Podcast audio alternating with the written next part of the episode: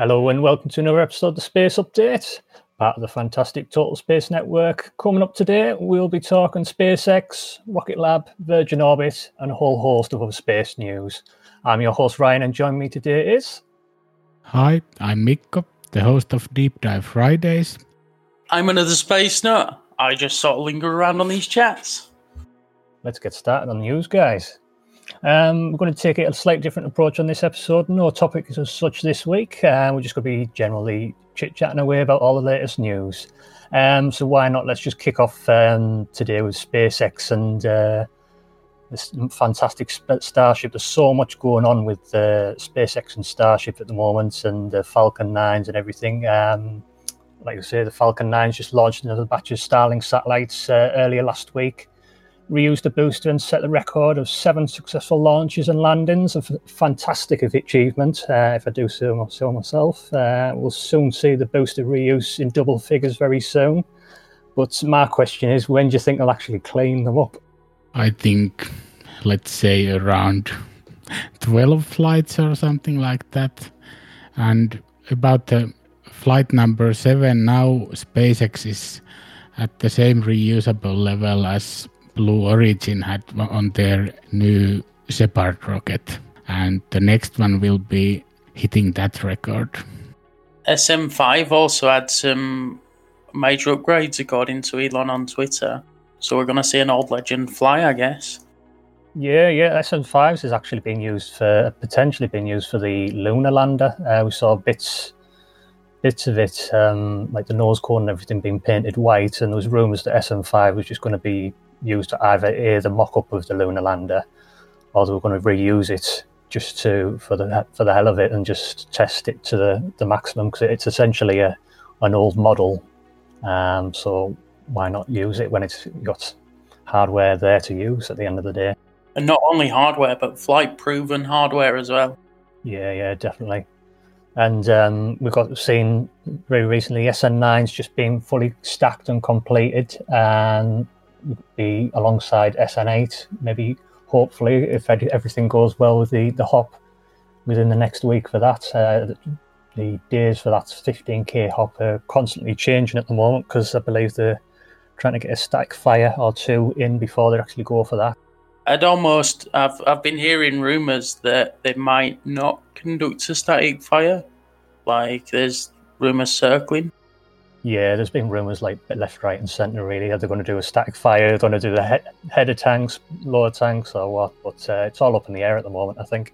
One of our eavesdrop listeners, Jay, who does the administrative work here at Total Space, he's saying they're not doing static fires anymore. And then there's something supporting that from the NASA Space spaceflight forums from Nomad. Yeah, yeah, I've seen little bits floating around, but um, like I say, it's, it's it's all guesswork, isn't it? This is just for people that don't know, it's a, it's essentially a d- research and development program. So we get to know nothing at the end of the day other than purely guess and interrogate interrogate Elon on Twitter. and then we do have these amazing dedicated people sat out there in Boca Chica with cameras and um, DSLR cameras taking amazing shots and stuff. You know, we've got we've got this dedicated sort of gathering following the Starship program. I think it's almost like a new era. Yeah, definitely. When was the last static fire? Was it about a week ago? And they fired up SN 42. From what I understand, they test fired 42 and they haven't done one since, have they? They test fired. Oh, testing my memory now. Um, test fired last mid last week, I think. I think it was about the 24th. Yeah, yeah. Yeah. Uh, See, saying the last one was all three Raptors firing. But for some reason, they've done some minor tweaks to it, and they had to do the static. They were going to do a static fire again for some reason, but don't know why. It was his fourth static fire. Framric just got the link there. Well done, Framric. Quickest to the punch. Jay's normally quicker. no, I was interested. There's an awful lot of chat across the various forums about whether they needed to do any further fires, including the header test, header tank test, or whether that was it. Because I think they've already done one with a header tank, because you saw the frost line forming, so they've obviously pressurized it up. And I, I, just get this feeling from all the different social media platforms that there's a little bit of pressure from Elon of just kind of just make it so. But what's holding them back now? Is it the weather? Is it the um, just you know getting everything right? But you've got about three starships in the queue ready to go. So, I mean, ultimately, what we've got to sort of remember is that SpaceX are innovating. You know, never before have we been able to see uh, test flights and things of this nature. It's usually conducted behind closed doors and in secret and out off on behind cordons where we can't get cameras and stuff. And when you go down to SpaceX Boca Chica, you can almost touch it through the fence if SpaceX security weren't there. Yeah, yeah, literally. There's, I mean, um, everyday astronauts down there and a few other guys and all sorts right now. Um, hopefully, waiting for that hop wherever it happens Wednesday, Thursday, Friday, who knows. Um, but Elon said earlier, just a few, literally a few days ago, earlier on in the week, um, come SN15, there'll be major updates, whether it's internal or just the general design, who knows. Um, the big, big major factor that he was say, saying on Twitter as well as that big major update on SN15. Um, he tweeted out that Starship legs are one of the hardest problems. Externally mounted legs require shielding, which adds mass. Wider stance adds mass. Shock absorbers add mass. That said, we need better legs. so that's the main issue that uh, they've got at the moment is those landing legs by the looks of it. And obviously, maybe that'll come in at SN15, who knows? Yeah, or maybe SN15 is the orbital one. Could be, could be, because we haven't seen any as such with the full shield, shielding, and then they need to figure out how they're going to shield the fins as well.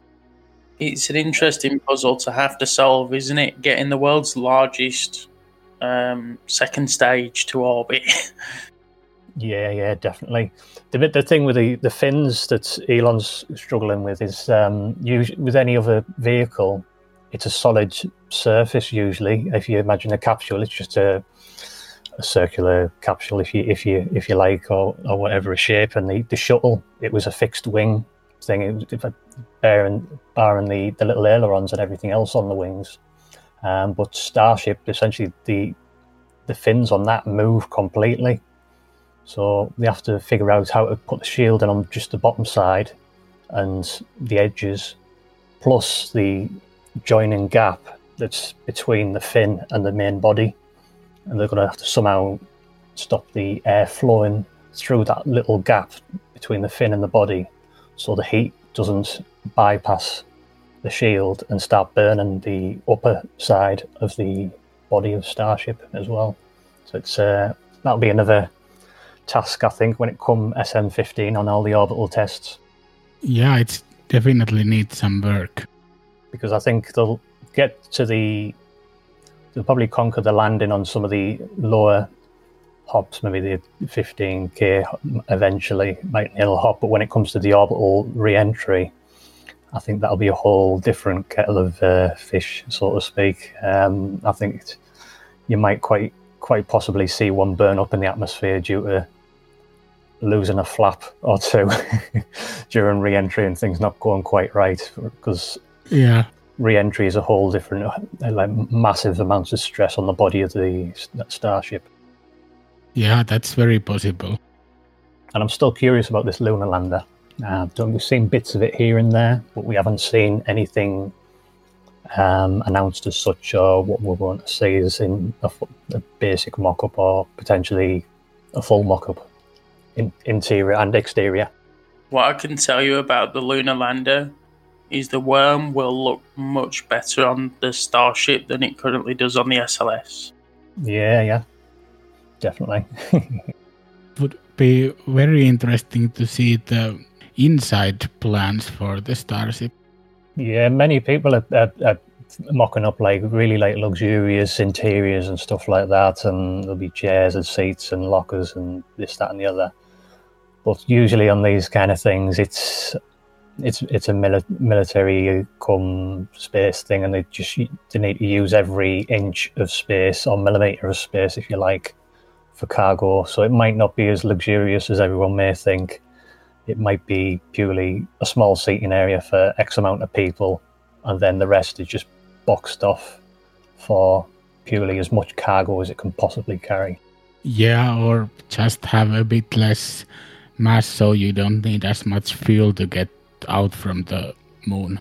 Do you think Maezawa's hopes of doing Dear Moon on a starship are still on the cards in 2023? Definitely not. I think it's too early to, because it takes years to even approve a booster. Um, if you jump back to, I mean, even like the Falcon 9 and the um, Atlas, the Atlas 5 and everything, it took quite a number of years for that to get, uh, both of those get approved um, do all the abort tests and everything. And when it comes to abort tests on Starship, that'll be a whole different thing altogether. But whether they do the Dear Moon thing on a, a Dragon capsule instead, or something like that, or a, a, some a bigger version of it, who knows? I don't know. Well, I mean, the current Dragon can be retrofitted to fit up to nine people, if I'm not mistaken, Mikko. No, actually not. It was supposed to be for seven people, but actually they have made some changes and it's not possible anymore because when they splash down the seats, uh, take the splashdown position and they really don't have space for more people. Yeah, you done an episode on that, Mikko, uh, a little while ago, didn't you? So if anyone wants to learn a little bit more on the Dragon module and everything else, make sure you check that uh, earlier episode out that Mikko done in one of the deep dive episodes. Um, we've seen a lot of development with the super heavy booster as well, haven't we? We haven't seen anything as such with the stacking or anything, but we've seen a hell of a lot of the parts being constructed. What's your nickname for it? Because I know everybody calls it something different at present until we've actually got something together. I just call it the super heavy booster for now until it gets named something else. Because people are saying like SNB01 or like there's Booster 1 and there's several paradigms that people have given it. Yes, in the chat there, in the Discord chat, BN1 Jay is saying. I think that's a Jay and a few people have corrected me before. It's not it's not SN, it's BN, booster number one. it's exciting to see it come alive because ultimately what we've seen so far is just second stage development of the entire Starship development program. And like you correctly said earlier, Ryan, this is an R and D project. Like this is the foundations of an entire rocket architecture. This is the equivalent of the Falcon 9 Grasshopper in 2010, 2011, when they were doing Falcon 9 landing development, you know, and this is just a second stage for now when that booster starts to come alive and they start to build infrastructure to be able to launch that. You know, that's that's on the cards over the coming years and that's exciting. Yeah, yeah, it's it's really exciting. I, I can't wait until they actually start doing the super heavy booster. It's it's essentially going to be the full height of a Falcon 9 rocket. It's just going to be absolutely insane once it's done. Um, and a th- key, key thing to keep in mind um, before the super heavy booster can actually launch or t- even do any kind of tests uh, down at Boca Chica, SpaceX need a new license from the FAA um, the agency said that uh, the new vehicle falls outside the scope of the existing final environmental impact statements, or the EIS, if you like. Um, and the record of decision for the launch site requires additional environmental reviews under federal law. So that may put a little thorn in uh, Elon's side on getting the super heavy heavy booster pushed along. Yeah, sounds like it.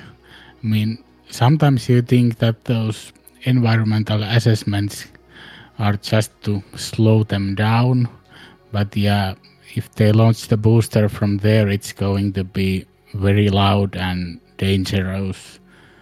But maybe they can try to build a offshore launch pad or something.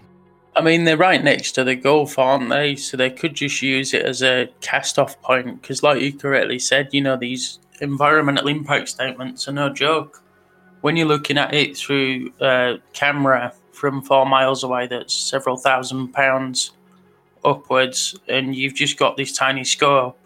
We don't realise is it's surrounded by nature reserves, and and you know there's quite a lot of breeding grounds and stuff there.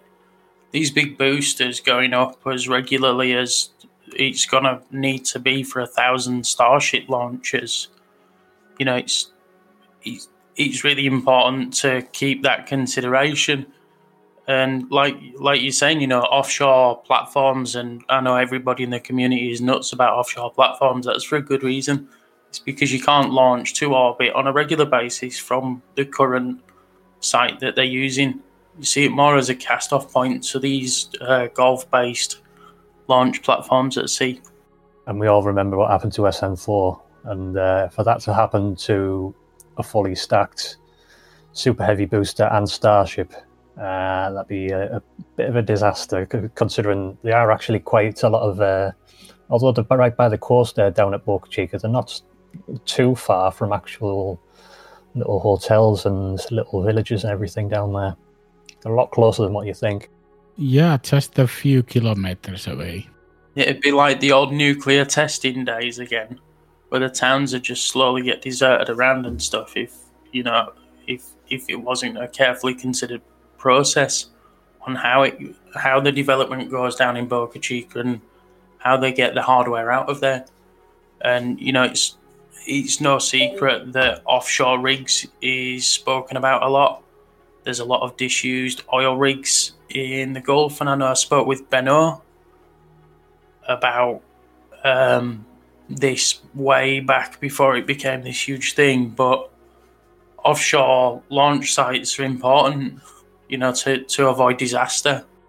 Yeah, yeah, definitely. I mean, I can't remember the exact total of the thrust of the super heavy booster once it's complete, but I know it was in the 15 to 7 million pounds of thrust, or even more than that. I don't even know. It's just absolutely insane. It's just uh, more than the the old Saturn rockets and everything. Yeah, I think 15 million pounds of thrust is about right. I think it's around 70 meganewtons. Earth shatteringly loud, not just loud. yeah. There's rocket loud and then there's super heavy booster loud. but think about the noise dampening system you're going to need for a booster of that size as well, because currently there's water dampening systems to absorb a lot of the shock from the audio that the engines produce and think it, think about the water suppression system you're going to need for a booster of that size, so it doesn't blow a hole in the, in the earth every time it takes off. And Elon is thinking of dropping the flame trench completely, which is just absurd. Yeah. Not for us. If we want to see it, like obviously we'll get a nice big flamey takeoff, but you know. Over the past few days, Peter Beck from Rocket Lab has been sharing some quite unique footage from Electron's last flight, to return to sender. One from the stage separation and a few others from booster re-entry. Some fantastic views never before seen on Electron, so make sure you go and check out that on social media. What do you think of that, guys? Um, seen some quite unusual footage, Peter Beck's never really showed any like the stage separation from the actual in, inner side of the rockets. We've only ever seen SpaceX do that before. I'm loving the fact that they managed to capture sound through the hardware itself. It gives us a real perspective of what stage separation sounds like directly through the hardware, and you know, that's exciting to hear, in my opinion. It sounded absolutely bizarre. They're like the lump kind of thing, and then they just the second stage just floats off. yeah, that was great to see, and I think the sound waves came with the rocket exhaust to the booster. A few guys in the Discord channel saying uh, a few claimed the sound was fake, but it turns out there was enough gas to transmit the sound and everything. Because obviously it's at the edge of space and everything like that. But uh, that quickly got debunked by the looks of it. Yeah, once I'm rich enough, one day if I aspire to get enough money, or if somebody funds a crazy idea, I want to send a bunch of flat earthers to the moon and back just debunk their entire life. As well, um, we saw some fantastic footage from the uh, Chinese rockets, uh, some unique views from there, from the uh, flame flame trench, and the from the actual uh, launch tower as well as the rocket took off. Yeah, it was great footage. I think the best one, the best view is the of the on the launch tower when you just saw the the rockets. I think it must have been at the very top of the launch tower when you saw the rockets just ascend up, and then you just saw the pure blue flames just flying off past the camera. That was just unbelievable. That just seeing that fly fly off, and the flame trench. Obviously, everyone loved that, and are asking Elon to uh, do the same with the Falcon 9 launches now. Yeah, that would be great. Virgin Orbit is preparing for form a second flight test of its Small Launcher 1 rocket um, on the 19th to 20th December. Um, their launch window for that is 10 a.m. to 2 p.m., carrying a set of uh, NASA sponsored CubeSats. Uh, this one is essentially an air launched rocket drop, dropped from a 747. Bit of an unusual uh, way of launching a rocket, but um, you can see it definitely will work. Uh, the previous launch was unsuccessful due to uh, some sort of sensor fault back in uh, on May the 25th. That one. Yeah, I think the rocket motor ignited for about 10 to 15 seconds after it shut down again. So it was mostly unsuccessful, but they got a lot of data. So, what are your guesses? Will they reach orbit with this flight? I mean, I think it'll be successful. Um, it's got to, it gets there half part of the way through through the 747, flying up to a high altitude, then dropped from uh, from the 747. But um, it's just gaining that ver- vertical momentum to get into orbit and gain enough speed to achieve orbit and everything else. Yeah, I think also that they would reach orbit this time. At least I hope so. And what the reusability scope of it is, I'm not really sure. Um, obviously, you're still paying a lot of cost to refuel the 747 and stuff like that and everything else. And but I think essentially this one's in a way starting off from scratch. It's not going to be reusable at first of any kind, but uh, whether it will be in the future, I don't know. But I can't see it being a, a project that you can essentially scale up really if you're uh, relying on the one another form of transport to actually get it halfway there. Yeah, that would be difficult. You'd have to create a bigger airplane. Or a supersonic one. Yeah. Which I believe Virgin are partly initially in the talks with it doing. Um, they've obviously got their uh, other projects going on, but that's more um, more public commercial, commercialized little um, crew vehicles. So that, that's um, how much the satellites will get in, integrated with that. I don't know, but obviously the larger ones purely a launcher for the big commercial companies launching CubeSats and small sats into uh, low Earth orbit. Yeah, definitely. Hope you're enjoying the show. Consider joining for our next deep dive episode on Friday, where we have a special guest you might know. Hi, my name's Tori from the YouTube channel Overlook Horizon, where we talk about space and some high altitude weather balloons. And I'm excited to talk with Mikko on the Total Space Network podcast uh, a little bit later. And now back to the show. And jumping over to uh, some more news with uh, Arianespace. Had a, a few prob- teething problems with a few rockets lately, uh, failures, cancellations, setbacks, and everything. Um, Falcon Eye 1, actually, because of the failure on that, um, the Falcon Eye 2 actually got moved to a Soyuz, French Soyuz rocket, which incidentally actually got uh, scrubbed earlier on in the week due to, I believe, bad weather or some other technical problems. I think it was the weather.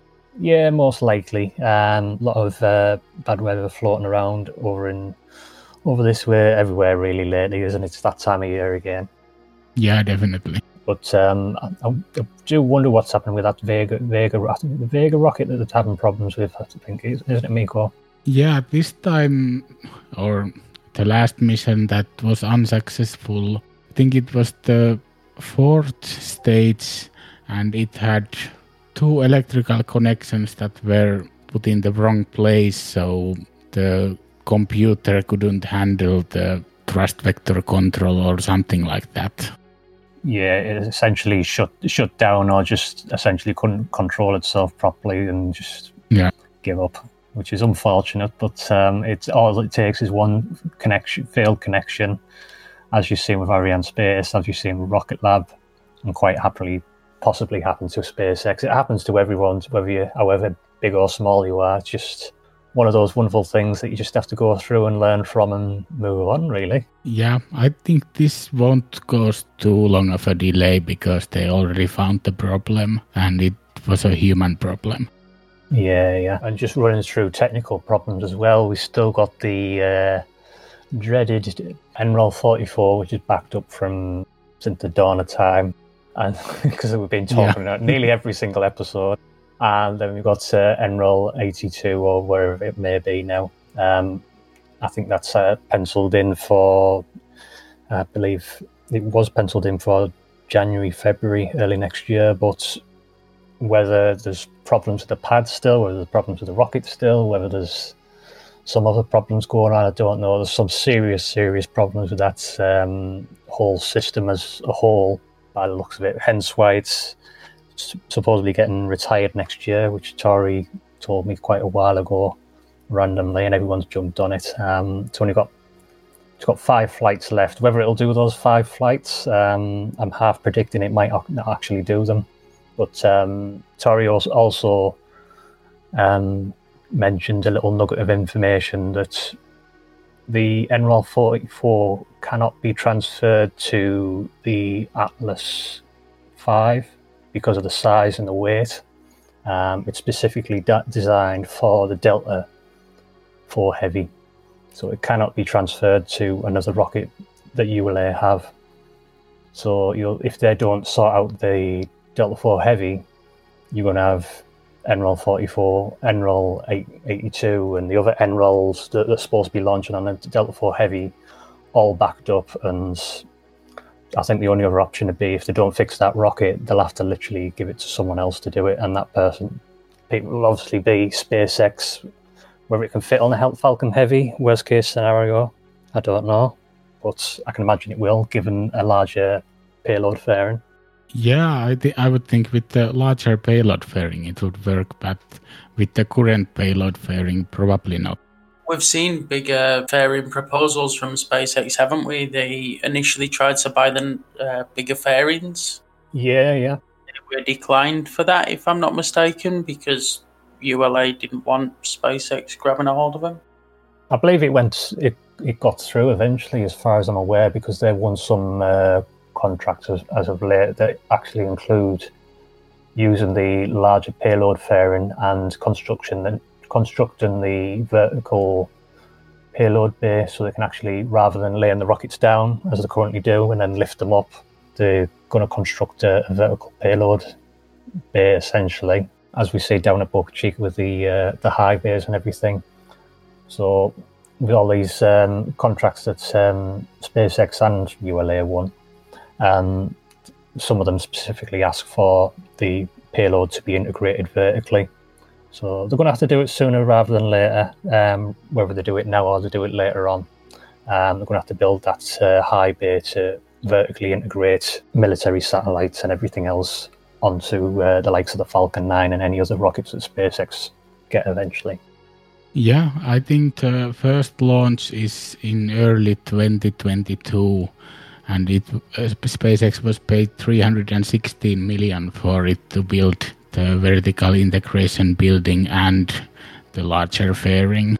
And it's just going to look immense with that larger fairing on. I think um, it, it's it's already a great rocket, but uh, to see it with that larger payload fairing, which makes you think how they're going to c- recover those larger payload fairings because they'll essentially be a boat in themselves. They're al- the payload fairings are already pretty large and expensive to recover. Um, and everything. But um, those payload fairings are literally double or triple the size, I'd say.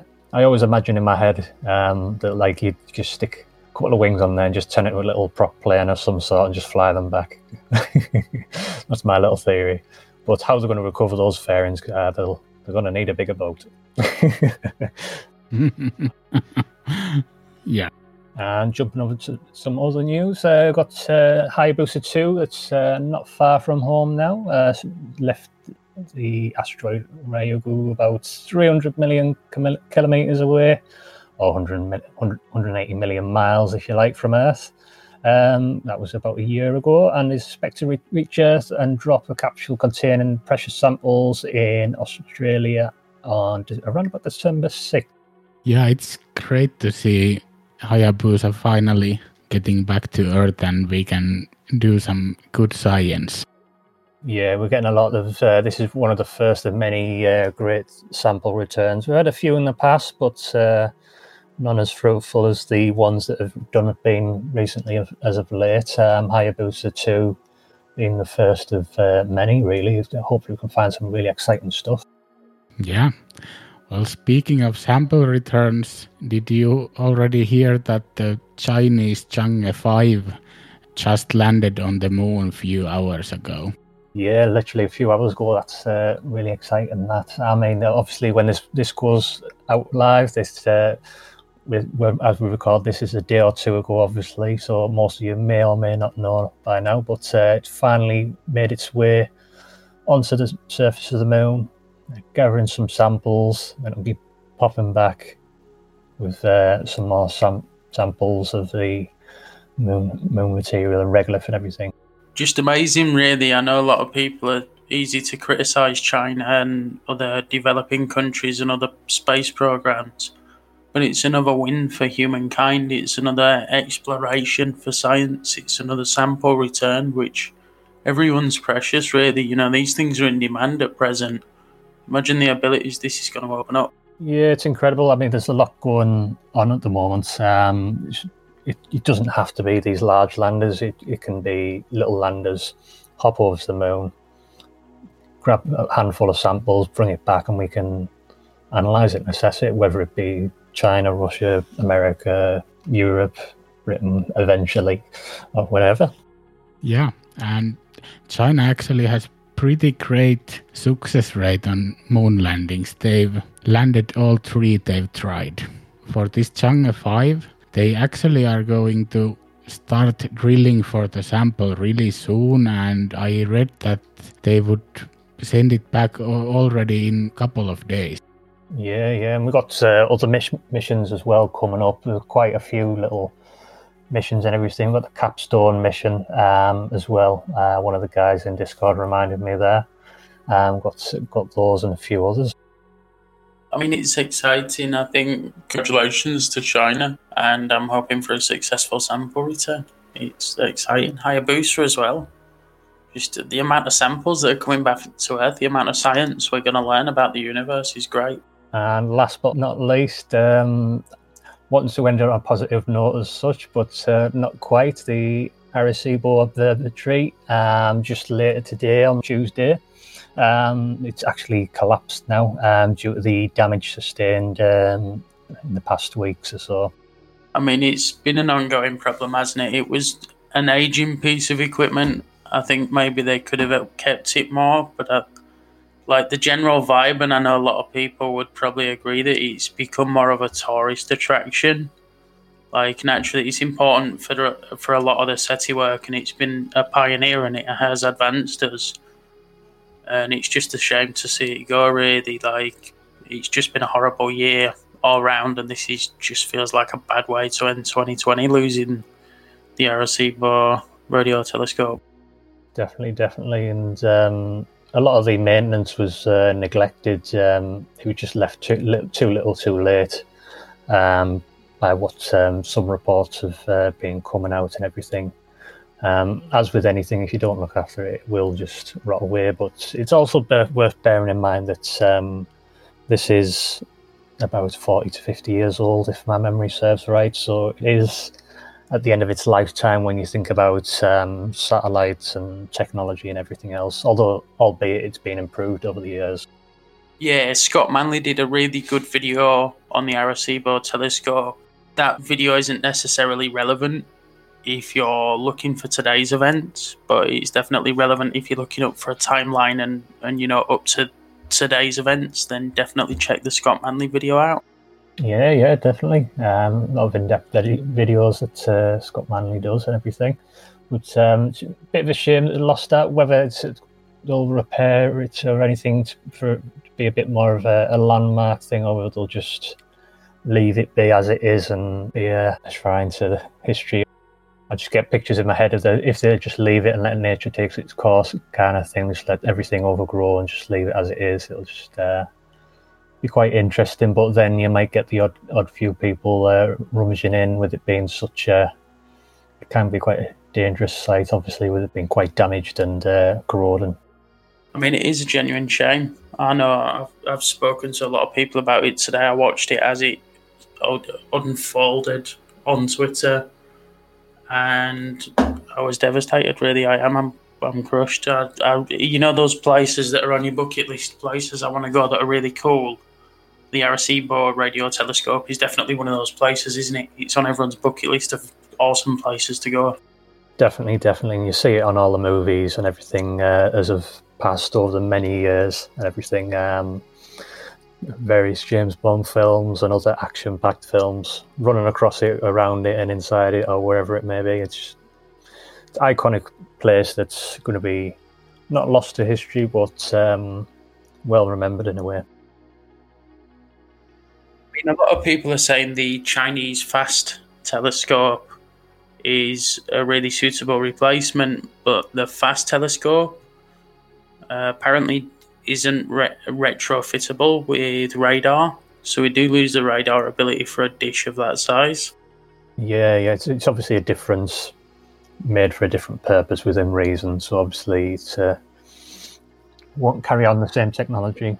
It was used for things like uh, asteroid detection, early warning detection for asteroids, and things like that. I know, it, as Framric was saying, there was SETI at home. Uh, if you'd like to expand on that, Framric, that'd be really cool. Yeah, something I remember from the was really late 1990s when distributed computing was just starting to get off the ground. Um, you had a number of projects that said, well, rather than hire one big supercomputer, we'll ask people with their home computers to get some data packets and process them in their spare time, like in screensaver form. Um, there was protein folding, um, and I signed up at the time to do SETI at home. Uh, you got a download of a packet of data from Arecibo. Uh, you saw it processing on your computer. Uh, I've got some images that uh, we could obviously link to, but I can post some in the Discord. Um, and literally, you saw each pulse being analyzed, each incoming signal being analyzed on your own desktop or on your screensaver.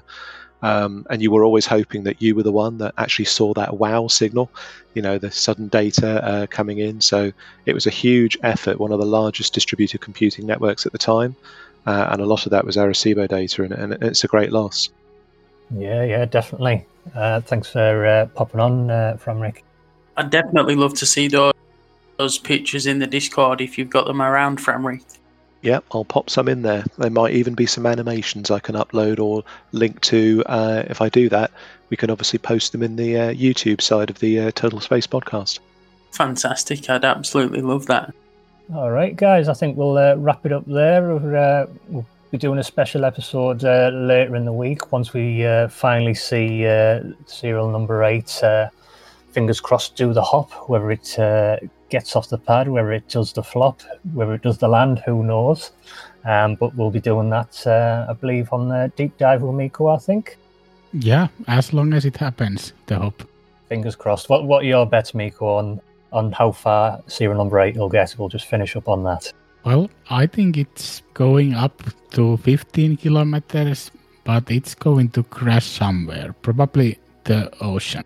Yeah, yeah. I think I, I think launch will be reasonably fine. I think it's when it's going to do the hop that'll be the the question, whether it'll be a smooth hop or it'll be a a very rapid stall, and it'll just. I think it might just stall and tumble.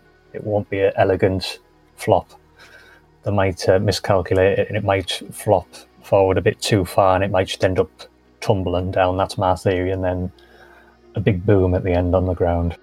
Yeah, Eric X Space has quite a few demonstrations for that. Pick one there from there. Yeah, yeah. How about yourself, It's not Real number eight is a good pathfinder. It's going to be exciting. It's going to drop into the water, I believe. If it's going to run, I'd much rather it head for the drink so they can at least retrieve data from it than it just like blow out all the data from the sensors that are on board. I know it's heavily connected, but there's still a lot of sensors that, that get recorded for later date. You know, there's really good footage that's on board cameras that isn't necessarily streamed over and stuff like that. Yeah, yeah, and we'll uh, we'll uh, go into depth in uh, whether it'll splash in the water or or whether crash, boom, whatever it may be, uh, along with Mikko on the deep dive episode. Uh, thanks for joining us again today, guys. I've been your host Ryan from the Space Update. I've been Mikko, the host of Deep Dive Fridays. Don't forget to follow us on Twitter, YouTube, and your favorite podcast platform. Also, if you like what we do, please consider supporting us on Patreon. You can find us at patreon.com slash totalspace. I've been another space now. A big thank you to you and everyone subscribed over on YouTube and to you guys listening at home on the podcast, in your car, or wherever you may be. Catch you all next week and have an awesome day.